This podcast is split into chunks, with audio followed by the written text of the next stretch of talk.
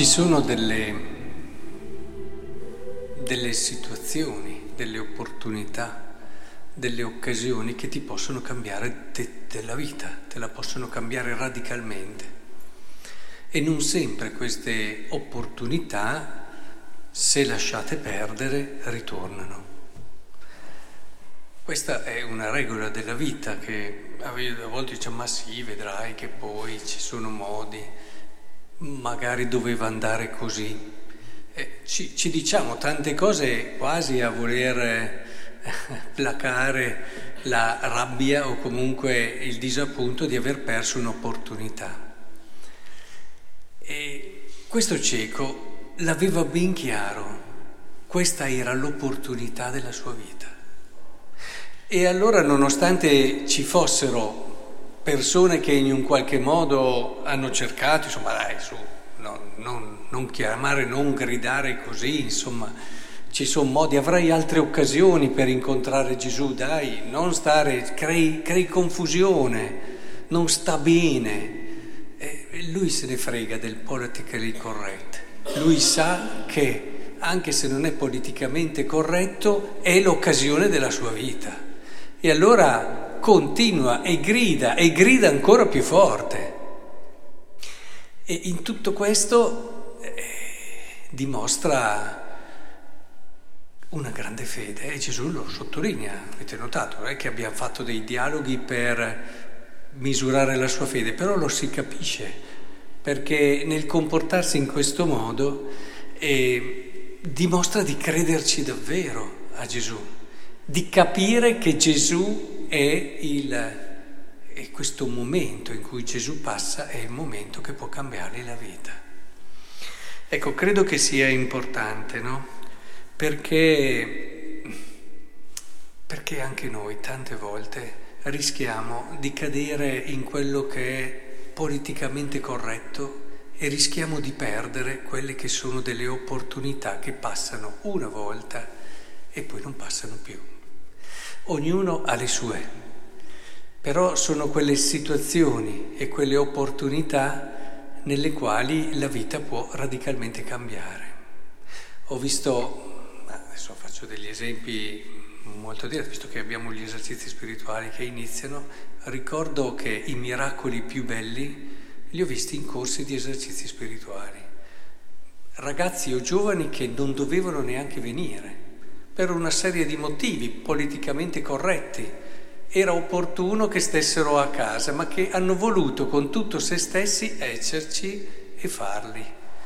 Esercizi spirituali nei quali Dio gli ha radicalmente cambiato la vita.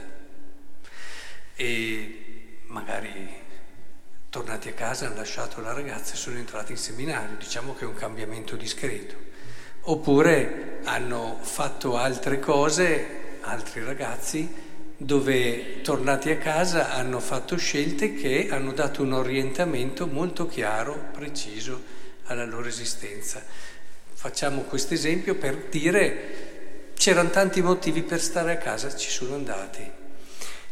E questo è stato decisivo. Per loro era il Signore che li stava aspettando.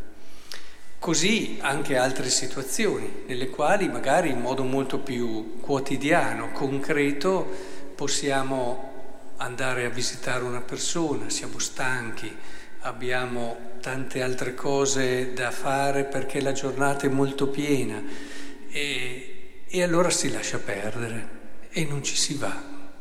E magari da quell'incontro, come è capitato in alcuni casi, eh, riesci a cogliere cose che poi tornato a casa non ti fanno più essere lo stesso. Incontri con un malato, incontri con uno molto sofferente. Pensate a Madre Teresa di Calcutta, un incontro con una persona sofferente eh, poteva fare come nella parabola di Gesù, o oh, tante cose devo correre, magari gli do un conforto veloce, Invece si è fermata e questo le ha radicalmente cambiato la vita perché ha capito lì che il Signore la chiamava altrove. Quindi capite che sono varie le situazioni e le cose nelle quali il Signore può entrare nella nostra vita.